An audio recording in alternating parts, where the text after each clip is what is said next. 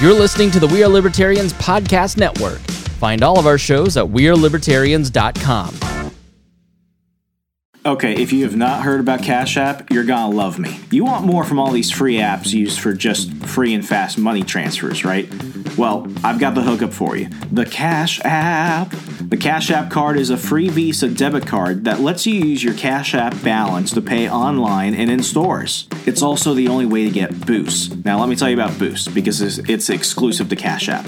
Boosts are reusable instant discounts that work at places you actually go to, everywhere from Starbucks to Walmart to even the PlayStation Network store. You can do so much more than buy and save money with this. You can even purchase shares of stock in companies you love by investing as little as $1. Banking is also made easy. With Cash App, you can directly deposit paychecks, tax returns, and more to your Cash App balance using the unique account and routing numbers. And if you don't think things can get any cooler, it does by allowing you to buy and sell Bitcoin, the money of the future. Selling and receiving money on Cash App is as easy as entering a phone number, using another user's name, or simply scanning a QR code. Hit the special link in the show notes and get $5 just for signing up. That is, use that link in the show notes and get $5 just for signing up. So go on, go ahead and hit that link in the show notes and get set up with Cash App today.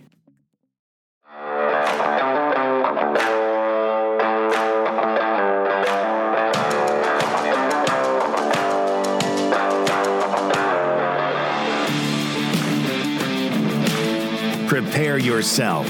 You're on the run with Remso W. Martinez. All right, folks, it's great to have you all here again. If things sound a little bit more recent, it's because I've just finished my trip around Virginia. I think I can say I've been to almost every city in the Commonwealth except South Boston, because who actually wants to go there or Halifax? Um, it's been it's been an interesting time being on the road, and what's even more ironic is a good friend of the show, Logan Albright. You know him as director of research for Free the People. He's an author and filmmaker. He's done a bunch of cool things. I'm going to go ahead and include in the show notes. He had recently been back down to Afton.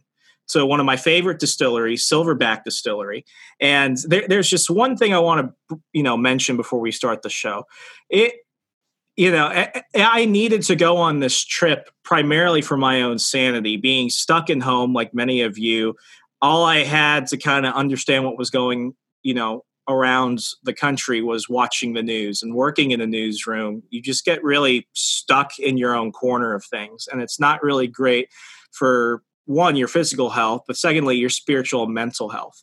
And actually getting out of the city and getting to visit the rest of the commonwealth of virginia my home of almost a decade and a half now it, it really showed me that we need to let individuals make their own choices because what the one thing that i saw was that there are just dozens and dozens of ghost towns throughout the southern end of the commonwealth. And you could tell the difference between businesses that had been closed down for a little while and then businesses that had recently closed down because of the COVID crisis. And those are the people who have lost completely everything that they've built their lives building up. And they're never going to get exposed to, you know, everyone else in the Beltway who was able to work from home. Like myself, I'm blessed to have been able to do that. But I mean, we need to understand that if we're going to go ahead and make decisions like this again in the future, it has a very deadly cost. And, you know, going through the parts of Virginia I went through where we've got a giant opioid crisis, where crime and poverty are on the rise, it takes people who are able to, you know, take their own lives into account and take risks. Th- those are the people that are ultimately going to come out on top. And they're the ones that we ultimately need to depend on because entire communities really rely on businesses and entrepreneurs. So Logan went ahead and sent me um, the film that he worked on. It's a short documentary we're going to talk about now. And it really is, I mean, the timing couldn't have been better. One, because I went through Afton uh, coming back, and it, it's about basically entrepreneurs rising to the call of their community And I'm going to go ahead and shut up and just bring him on. Logan, thank you so much for uh, joining the program today. I got to tell you, after watching your documentary, it, it really there's not a lot of good stuff coming out on TV. There's not a lot of good news on YouTube. Your film really showed people that in very small ways, business owners, entrepreneurs, really civic leaders down to their core have the ability to rise to the call when they're needed. And I think that message is needed now more than ever. Yeah, I totally agree. And thanks so much for having me back on. It's always a pleasure to be here. So what what kind of prompted this whole thing? I know that it was really it was really talking about the hand sanitizer crisis, and I feel silly saying that, but we just went through the toilet paper crisis, and now we're going through the guns and ammo crisis. And a month before that, it was the meat crisis, where people couldn't go get a double burger from Wendy's. Uh, when, when did you kind of plan this out, and what prompted you to go ahead and drive down to Afton? and really talk to you know everyone at Silverback about what they're doing other than just distilling whiskey. Right. Well, we've been friends with the folks at Silverback for a couple years. We know uh, Christine Riggleman, who's the master distiller over there, and uh, we heard that they were doing this, and it's sort of an unusual thing that they are doing. They suspended all of their spirits production, uh, and they started making hand sanitizer to distribute around to first responders, people who need it, you know, hospitals and uh, paramedics and things like that. Uh, and I thought that was a really cool story, so we decided to go down and document it. And I relate totally to what you were saying earlier about being cooped up uh, we were all so desperate to get out of the house and do something different because we've been stuck inside for three months. Uh, so it was really great to drive down to Afton and meet up with Christine and just figure out what they're doing there. Uh, I think the story really has kind of two prongs to it.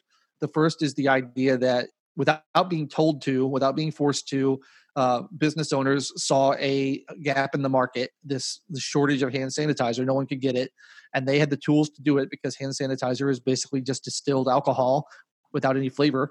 Um, so they have the the technology and the expertise to know how to make it. Uh, they saw there was an opening in the market where there was a shortage of it and that people needed it, uh, and they decided to start producing it and making it. And it's important to point out that they weren't uh, making any money off of it at first. Anyway, they were not allowed to sell it. The the uh, government regulations prohibited them from selling the hand sanitizer, so they were just giving it away free to people who needed it, and they continue to do that to a certain extent. They are able to sell some of it now, but it's largely a charitable act, which is pretty great. Um, and then the other half of the story is just the tremendous cost that is being imposed on business owners by the government lockdowns for the coronavirus and how much money they're losing, how uh, much of their operation they've had to either change or shut down, and the ramifications of that over a period of years. Like one of the things I like to point out with this is when you make whiskey, you have to age it in barrels for a minimum of five years, pretty much, in order to make it good and drinkable. So if they're not making whiskey now, they're making hand sanitizer. That means five years from now, there's going to be a shortage of whiskey that they won't have been aging for that amount of time. So it's not like they can just flip a switch and say, okay, we're done locking down, everything's back to normal. This is going to have consequences that ripple out for many years to come.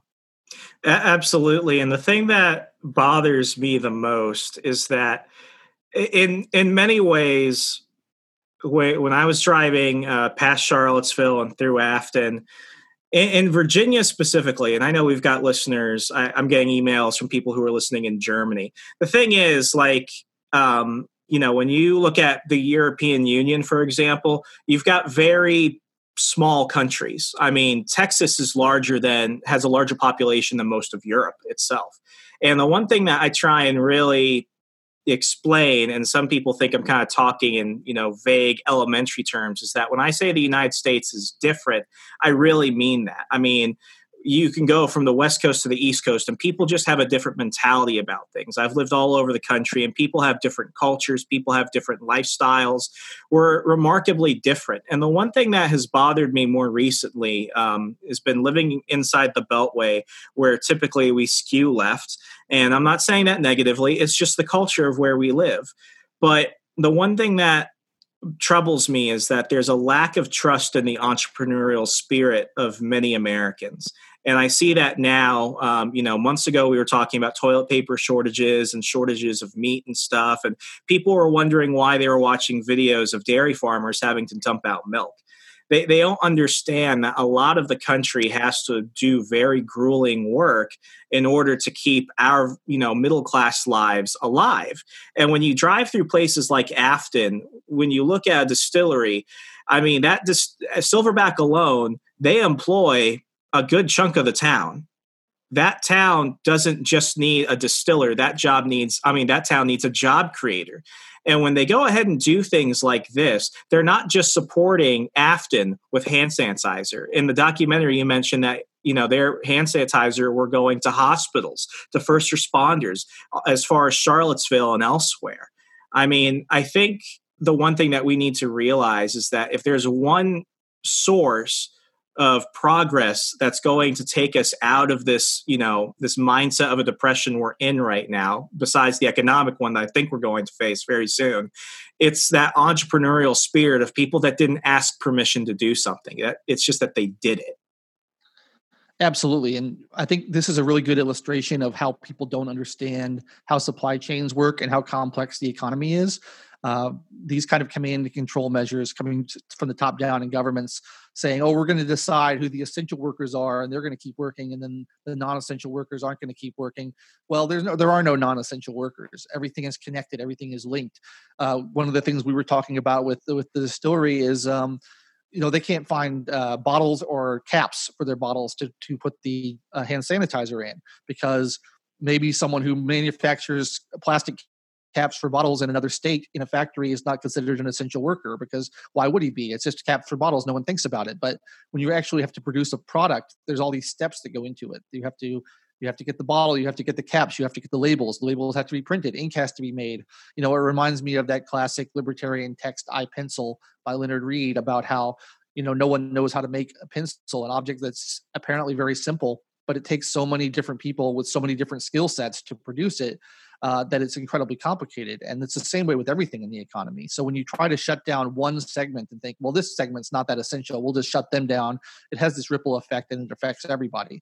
And I think we're, we're learning that. And you really see it with the shortages because people think that they can kind of dictate what products are going to be produced and in what quantities and where they're going to go and how they're going to get distributed but when you shut down the mechanism of incentives that allows entrepreneurs and business owners to fill the needs that they're seeing and and uh, produce what they need to produce and distribute where they need to distribute and you think you're going to tell them from on high how to do that the whole thing collapses and you don't have any toilet paper and you don't have any beef and these whole industries just stop working because the the complex mechanism where everything interacts with each other has been disrupted. And it's, it's very reminiscent of what you saw in the soviet union where you had these commissars who tried to decide how many screws are going to get made and what size and where they're going to get distributed and you just get shortages all over the place and nothing works. It's such a complex interactive system that you really just have to kind of get out of the way and let it work because it's all based on individuals making decisions that are best for them given their information at that particular time. The, the thing that I watched, it's in the middle of the film that really made my blood boil was when uh, I think it was Christine and one of her daughters were talking about the process for getting their specific hand sanitizer approved. And I know you mentioned in the film that the one that they are primarily producing is the FDA recipe. Was it the recipe yeah, I them? think it's a CDC recipe actually, but uh, okay. or maybe FDA. I can't remember. But yeah, they, there was one approved recipe that they were allowed to make and were able to do pretty easily but because they're using different materials, um, they use some donated beer and wine to as their base to, to distill from. That was donated from other breweries and wineries in the area that couldn't use the products because all the restaurants are closed down. Um, so when they wanted to use that kind of stuff, they have to use a different recipe. And in order to get that recipe approved by the FDA, that took a lot of time and effort. So it, it slowed down the process considerably. Imagine if they had actually gone through that process of going through the CDC with their own you know take on the recipe i mean in the film it mentions it could have taken up to like seven months to a year. And it's like right now the the need is right now and what are they willing to do they're willing to say oh all these people who are the first you know the first line responders who need this stuff well, they could get it from here, but we don't like it. So we'd rather them not have anything than have this one recipe that takes slight variations on what we have approved. That that thinking, that's I, I don't understand how so-called smart people can make such dumbass decisions from stuff like that. Well, that's sort of the catch of of uh, the pretense of knowledge, you know, that government officials often have, is they think that they're very smart because they've been told they're smart their whole lives. And when you think you're smart and that's the best tool that you're uh, that's available to you, you tend to want to use that to solve every problem. But it, it's impossible for one person, no matter how intelligent they are, to solve these problems.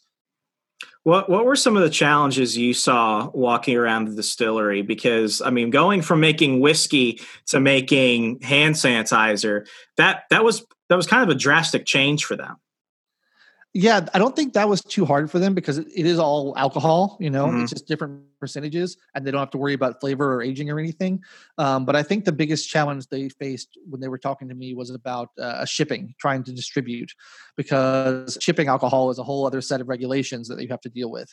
So that was what they were struggling with when we were there, trying to figure out what was going on. Um, they they were trying to find a way to ship this product out of state because otherwise they couldn't get it to where it was needed. People had to Wait, physically so, come to the distillery and pick it up. So they treat hand sanitizer because there is alcohol. You know, it is alcohol. They treat that the same way they would treat mailing whiskey or any other type of alcoholic beverage? Apparently so. I don't know if it's exactly the same, but there are certainly restrictions on it. You have to get permits in order to be able to ship it and distribute it. I guess you could technically get drunk off of it if you really wanted to, but why would you? you? desperate. It's like people who drink Benadryl to get drunk. Yeah, I don't understand why you would do that. It's it's so much cheaper to just go get vodka. Um, but yeah, one of the things I wanted to say is I think you know it's hard to find anything good coming out of this coronavirus thing, but you have seen a lot of regulations sort of relaxed because there's an emergency and we need to get things done. And I'm hoping that will make people realize, well, if we need the regulation less during an emergency, why do we need it more when it's not an emergency? Clearly, that the regulation is in the way. It's it's causing problems for people, so we should have it relaxed all the time. Why do we have the regulation in the first place if when we really need uh, products being shipped around when we're really in a desperate situation, we're going to relax the regulation? That should be an indication to people that these regulations are a hindrance, not a help. Absolutely. I mean, just in terms of alcohol alone, I don't know how things have been in your neighborhood, but let me tell you, the recycling around here is a lot louder than it's ever been before.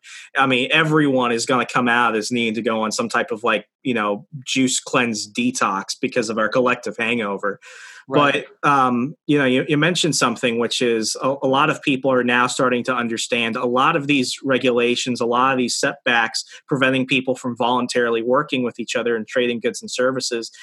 They they weren't there for any other reason than to limit competition or to go ahead and keep a permanent thumb on somebody's progress. Do you think that situations like this, just the simple you know just the simple objective of getting hand sanitizer out to people.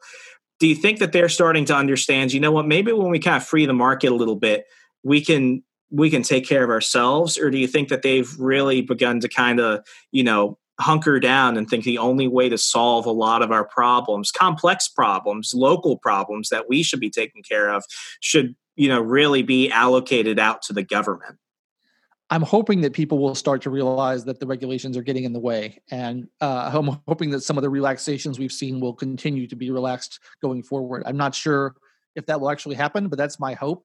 Uh, because, like I said, if, if, you don't need them now, then surely you don't need them anytime. And, and you were quite right when you said that the the uh, the reason for a lot of these regulations is to stop competition. If you just look at the alcoholic beverages industry in Virginia, there are different rules for the beer, the breweries, the wineries, the cideries, and the distilleries. They all have to operate under different rules, and it's a lot easier to be a brewery or a winery uh, or a cidery than it is to be a distillery for the most part. And the, a large reason for that is that they don't want the competition. The breweries go to the government and lobby them. The wineries go to the government and lobby them and say, we don't want to be uh, have whiskey competing with our beer.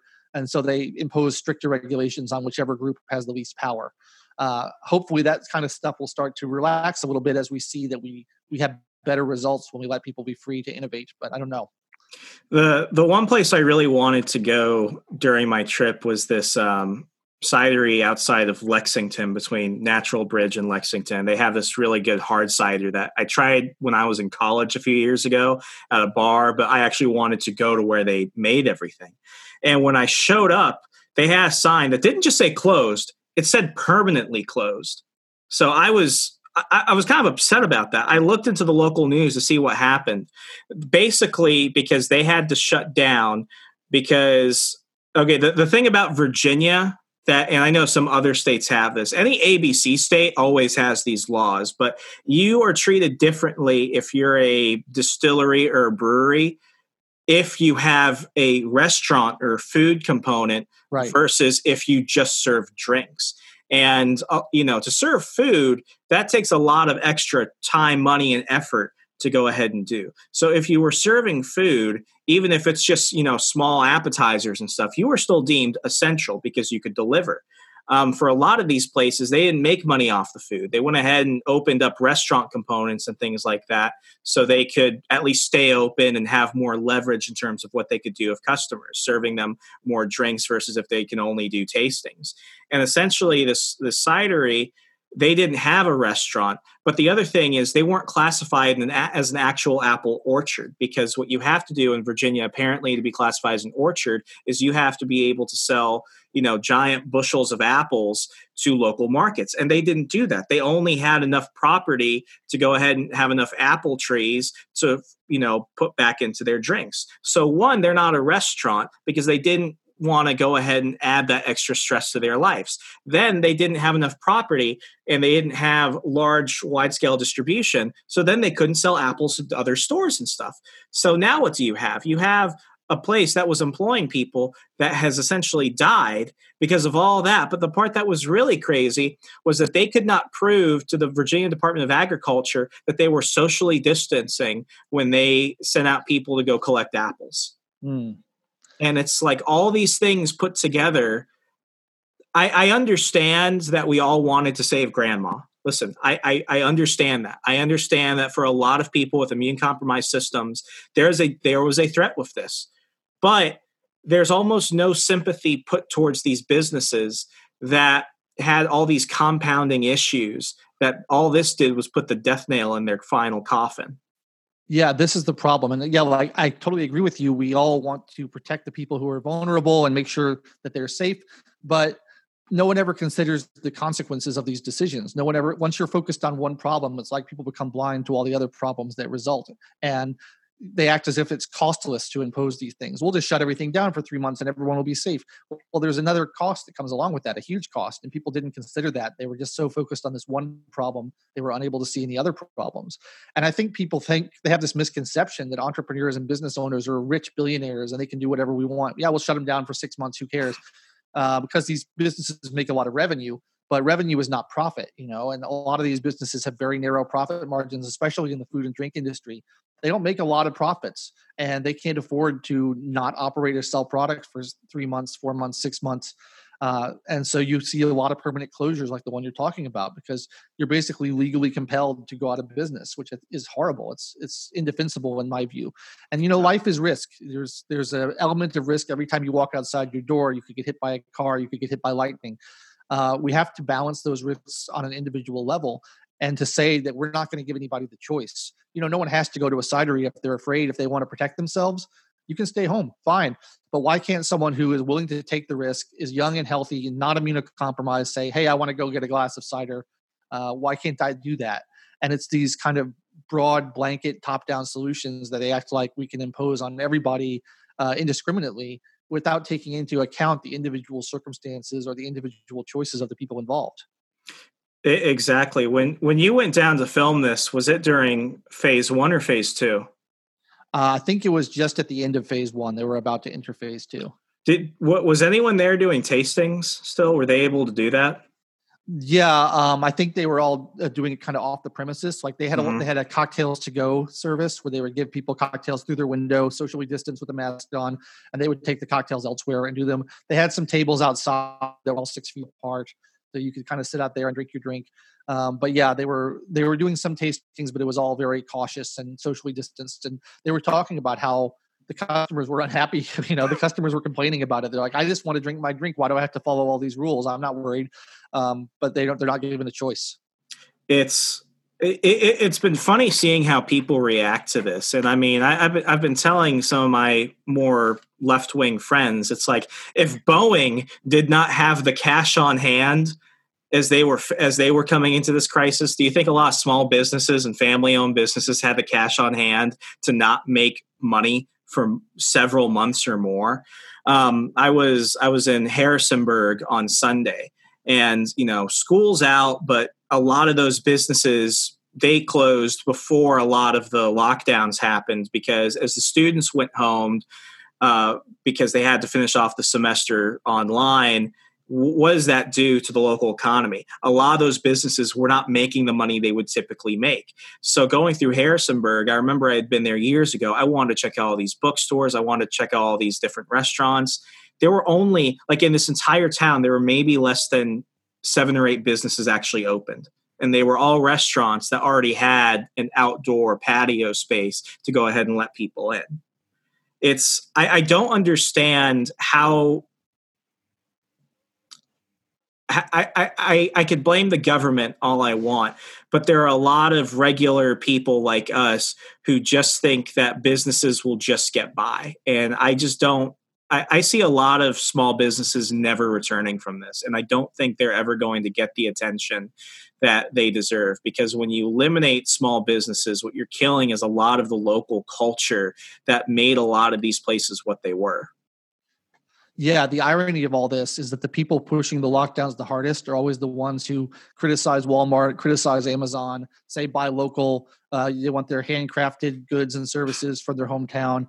Um, but those, what do you think? Which shops do you think are going to go out of business? You think Amazon's going to go out of business when they have an enforced? Everybody has to order things online because they can't go out to retail stores. Do you think Walmart's going to go out of business? No, the little mom and pop shops are what's going to go out of business. And the net result of the lockdowns is going to be this consolidation of power, these monopolies into a few large companies, and they're going to buy up all the ones that went out of business or, or just not replace them.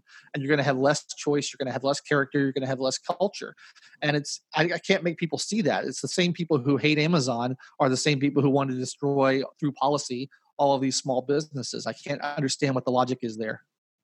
Um, in Afton, I know there are a few other um, distilleries and breweries. Were they open? I mean, what what was it like when you went out there? It's a pretty small space to begin with, and everything is pretty spread out. But I don't understand how a lot of those businesses are going to be able to stay around if nobody's going. What was that like?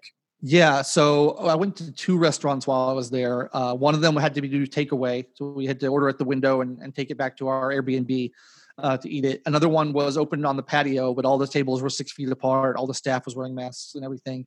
So that was okay. It wasn't too bad, but um, those were a couple places that were open. A lot of places were not open at all and closed.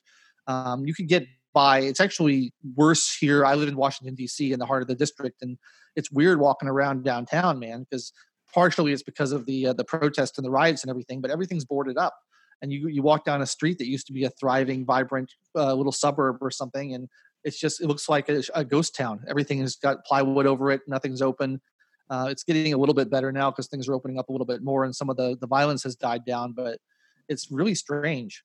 What, what do you think this is going to do to the psychology of at least people within your community right now? Because just because people can start going out, when, when D, I know DC is behind Virginia, you guys are still in like a phase one, phase zero type of thing. But like my I, have been having this conversation with my brother Ryan. He's really excited to start going back to the movie theater, and me, me too. I want to go to the movies just as much as anyone else does. I like yeah. getting my overpriced popcorn and soda and sitting down with a bunch of strangers in a room that kind of smells like trash. I just kind of miss it. I miss it, but I don't think a lot of people are going to be as excited to jump back in as possible because just because they can, I, I feel like there's going to be that mental block saying, but is the danger still there for some of these things? Yeah, I worry about that as well. And a, a, lot of people seem to be really scared. I think the media really got under people's skin and really terrified them. And even though, you know, the WHO and the CDC are no longer recommending that you wear a mask if you're just out in public, unless you have symptoms or you're dealing with a patient with coronavirus, they're saying the mask doesn't do anything for you. Uh, everybody out here is still wearing them all over the place. People are afraid to go places. I, I yeah, I've talked to lots of people who say they're not going to go out and do things even when they're allowed to because they're afraid. Uh, I think it's a little bit silly. You know, I think we need to we need to get back into being a society again and having a social fabric where we hang out with each other and we see each other, we shake hands, we hug, we do whatever. Um, I'd, I'd, like to see that return, and I'm I'm missing movie theaters as well. I think they're scheduled to open up in DC on July 20th at this point. Uh, I don't know what kind of measures they're going to take to make that acceptable, but yeah, I, I, think a lot of people are just kind of willing to accept. I'm just going to stay home for the rest of my life, which I can't. It surprises me. I can't believe people are so easily frightened and cowed by this kind of stuff. But it, it's very disappointing. I didn't. One of the things that bothered me very early on, I liked the idea of getting to work from home. It's always been my goal to work remotely, so that way I can go anywhere. I can ultimately dictate what I'm going to do. I, I'm, more efficient when I'm more comfortable in a familiar space. But the one thing that bothered me, and it still bothers me, which is why I took this trip, it's you know I, I want to be able to go to my local Starbucks. I want to be able to go to the park and work. I want to be able to go out and you know see my friends and stuff. And that was the one thing that I was really deprived of. Almost everything in my area couldn't really go out and do the normal things. Yeah, you could go get food, and you know I was I was I was ordering more takeout than I've typically done in my entire life. But it's that social component that you mentioned that I didn't realize I needed as much until it wasn't there. And I can do Zoom conferences with my colleagues and stuff. We do we still do regular meetings, but it's it's different in a way. And I think with you know, this is the one thing that I'm still kind of iffy on. They keep saying we're going to get a second wave of coronavirus in the winter and we might have to go back in phases. The thing about these phases is I don't really think it's mitigating much of the risks that they think it will because in Virginia, phase two, all of our movie theaters are opening up July 15th. And I was excited for that. They're not showing any new movies, which is you know something that's a little concerning. They're showing older films blade runner the dark knight um, stuff like that you know classics that people would want to see on the big screen. But i mean how many people are going to want to go back and one see that? Secondly how many people are going to want to go back and work at their job at the movie theater. I was talking to somebody who was a groundskeeper at natural bridge hotel and he told me he was making more money on welfare than he was actually working his nine to five job. And i asked him how much he, was making and he told me here i make 900 a week.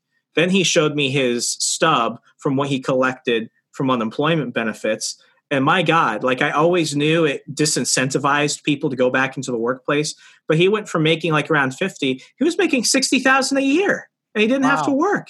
Yeah, and I get it now. Told us about it. The distillery too, is they were having difficulty getting some workers to come back because they were making more money on, on unemployment than they were actually working. And I think that's a real problem because someone's got to make all the stuff that we enjoy. I think there's this real position of privilege you were talking about with working from home and all that. Like we're, you know, as upper kind of middle class people, we're able to work from home and a lot of people in dc are able to work from home and have our computers and our zoom meetings but people who are in service industry jobs can't do that you know and it's it's a little bit uh, insensitive for us to sit up here in our luxury apartments and say, "Oh yeah, let's just lock everything down. We'll work from home," not realizing that a large proportion of the population can't do that. They have to go out and make stuff, or do stuff, or serve stuff, and uh, you know the alternative is they're going to be unemployed.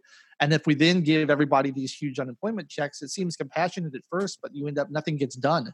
Just the economy is going to collapse. They tried to do this in Finland with the uh, universal basic income and they had to stop doing it because nobody was working, nobody was doing anything. Uh, so I think it's really important that people get out and actually, you know, go back to their jobs and do things. And yeah, we have to find ways to do it safely. I dispute that. Um, we need to be cautious, but it needs to be more targeted. We need to protect vulnerable populations. Uh, you know, they made this horrible mistake of putting all these coronavirus patients in nursing homes in New York. Like what do you think was going to happen? All the nursing home patients are the most vulnerable people. Why would you do that? Instead of locking down all the uh, all the safe young healthy people who don't need to be locked down. And it's these blanket solutions that, they just don't seem to be thinking. You need to be much more targeted in this approach. I i, I can tell you without a second's hesitation my whole opinion of ubi has completely changed and I saw it just with that one twelve hundred dollar check that went out to everyone. Right, dude. I saw people spend it on stupid shit. I used it to pay my taxes, so I used government money to pay back the government. So in a way, it's like thank you, Steve Mnuchin. but I, I the, the one thing that's really bothering me is that I think as a society, and I'll, I'll say this as a blanket term, I think that American culture has really demonized the concept of work and I, I understand it when I hear some people say, well, if grocery store shelf stockers are essential employees, they should get paid more than minimum wage.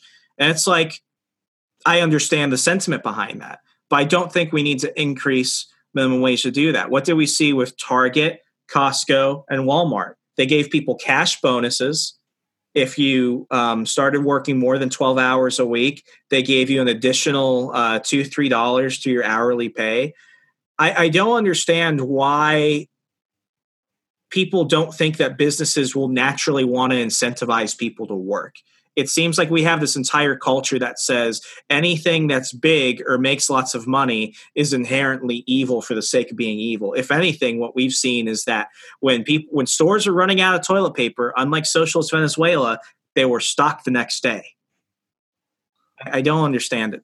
Yeah, I think a large part of the problem there is that people don't really understand why wages are what they are people think that if you're working hard or you're working a lot of hours or you're you know sweating a lot that you need to get paid a lot because of the effort you're putting in. Um, but work doesn't have anything to do with the amount of effort you put in. It has to do with your contribution and the uniqueness of your contribution to other people. If you're contributing something that you know breaking rocks with a hammer takes a lot of work but anybody can do it. Literally anybody who can lift a hammer can do it so you're easily replaceable. So there's no reason to pay someone a lot of money to do that because you can get anybody to do that. Um, if you're doing something that no one else can do that's when you get paid a lot of money. And I think that's where a lot of this resentment comes from is people are working hard, they're putting in the hours, they're sweating, they're they're tired, and they think, why am I not getting paid a lot of money? And then they see someone in an office building, you know, in an air conditioned environment making a fortune and they don't seem to be working very hard and they think that's unfair. And I understand that. It's a natural impulse but I think that it's it comes from economic illiteracy and not understanding that you get paid in proportion to how unique your contribution is to the society. If you're the only one who can do it, you're going to get more than if if everyone could do it.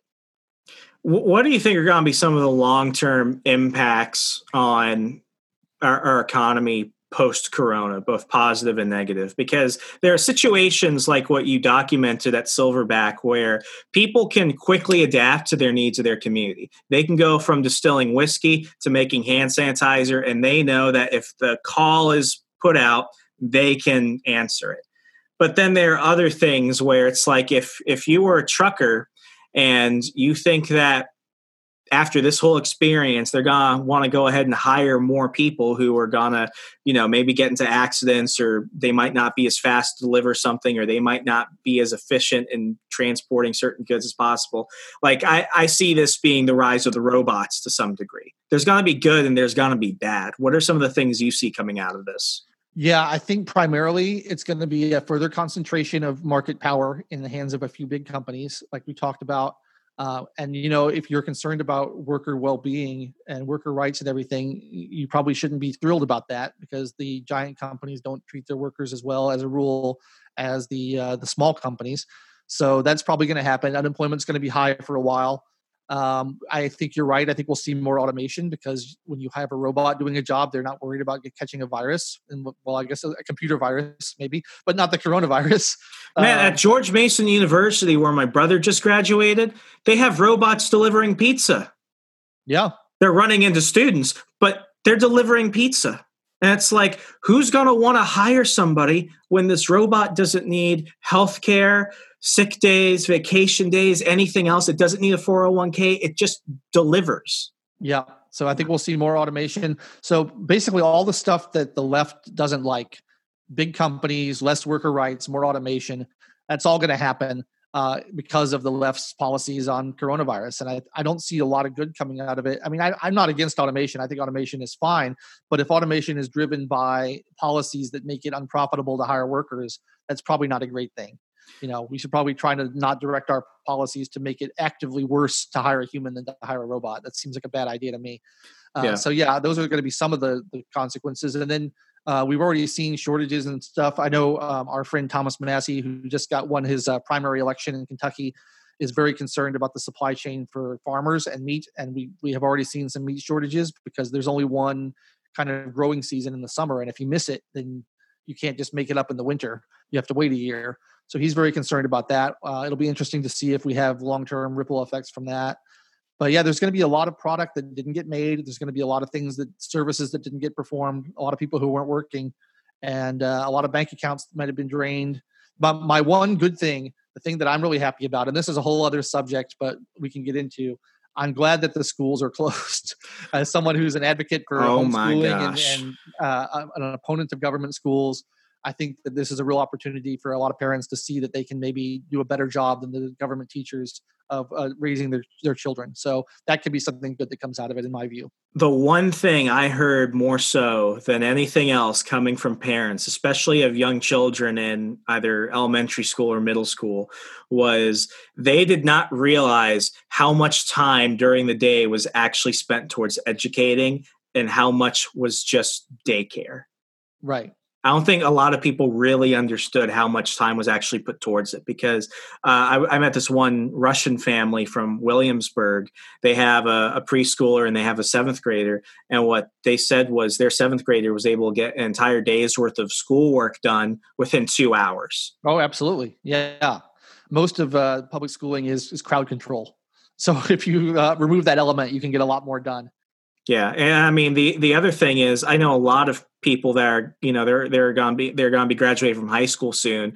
Uh, in Fairfax County, what they're doing is they're only doing half a semester in class and then the rest of the year past Thanksgiving, so Thanksgiving through June, it will be all online.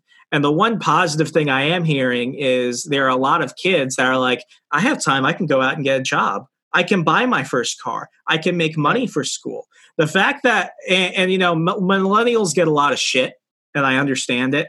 And when you see them just tearing down statues of Lincoln and stuff and crying for safe spaces and other things and more welfare checks from the man they call a fascist, it, it is quite funny. But the one thing that I do think is showing in this upcoming generation isn't that they're more conservative minded it's just that they're willing to take more responsibility for certain things. I think the zoomers who that i guess that's what we're calling them now despite the fact that they might buy tickets for a trump rally as a prank i think more than enough of them are starting to understand that the millennials you know they didn't work they went to school for degrees that were overinflated went into debt ended up getting jobs they could have gotten otherwise if they had just got started working early or got an apprenticeship and that they're constantly riding this debt train through easy access to credit and a constantly printed printed money supply. And the fact that now i'm hearing people who when i was a kid i did not want to work in high school. I didn't. The fact that they're actually excited to go out and work and make money whether it's working at a local farm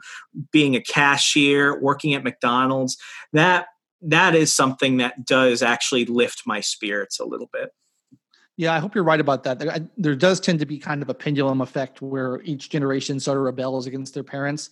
So, uh, yeah, the Zoomers, as being kind of the kids of millennials now, they may very much disagree with what the way their parents live their lives and do something different. So, we may see how that works out. Um, I'm I'm trying to be optimistic. It's it's pretty uh, bleak out there these days, but I'm hoping that good things are coming. Uh, I think they're planning on tearing down a statue of Lincoln three blocks from my house tomorrow, so I might go out and check that out and see what's going on. Constantly, always be live streaming. Always be live streaming. Um, you you were you were. We've got a few extra minutes. I'm curious. You were unschooled, right? So yes, uh, me and my sister both were unschooled all the way up until college. And that wasn't that you weren't learning things. It's just that unlike a homeschooler, you didn't have like a set curriculum and stuff. You kind of That's right. So yeah, the basic philosophy of unschooling is that you just live your life in the world pretty much as you would as an adult and you're allowed to pursue your interests you're allowed to talk to who you want to talk to learn what you want to learn you can take classes you can go to museums you can go to libraries um, and your parents don't really direct your learning too much but they facilitate it and they help you they help you get access to the tools you need to learn what you want to learn. And the theory is that kids will learn what they need to learn and they won't learn the stuff they don't need to learn. And it worked out pretty well for me. And i think you know children are natural learners. If you talk to children before they get into school when they're like four or three years old they're curious about everything. They want to know how everything works. They want to learn.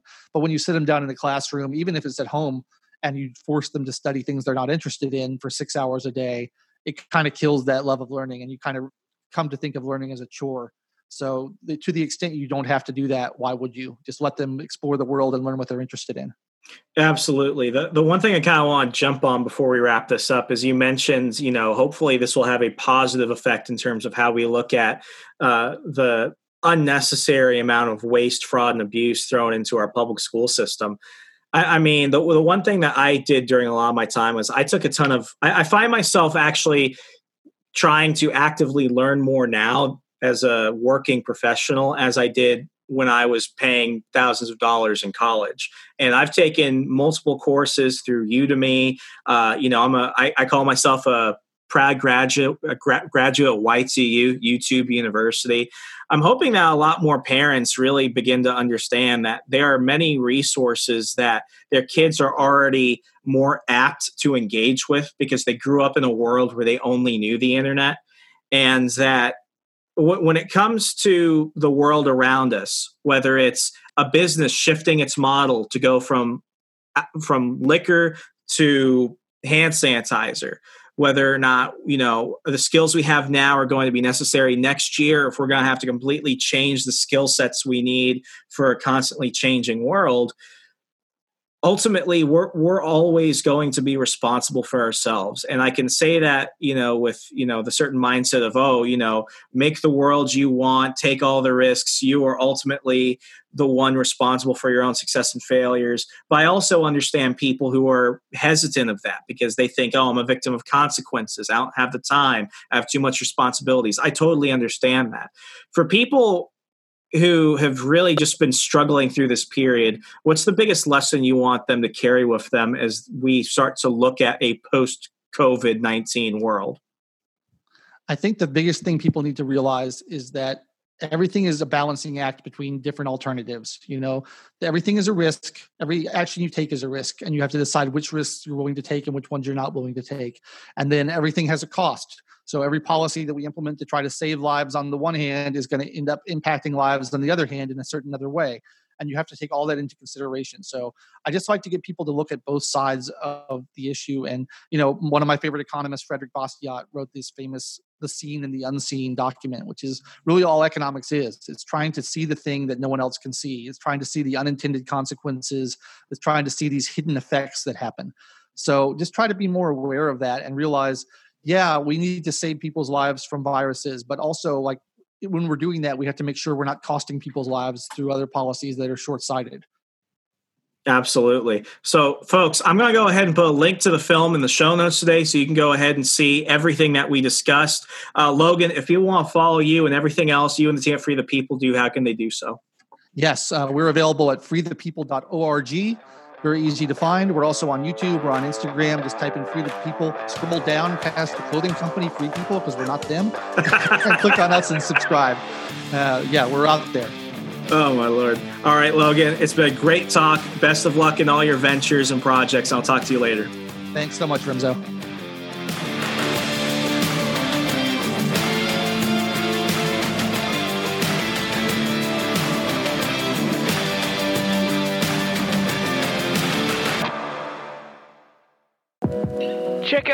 Other shows and more from the We Are Libertarians Network at wearelibertarians.com.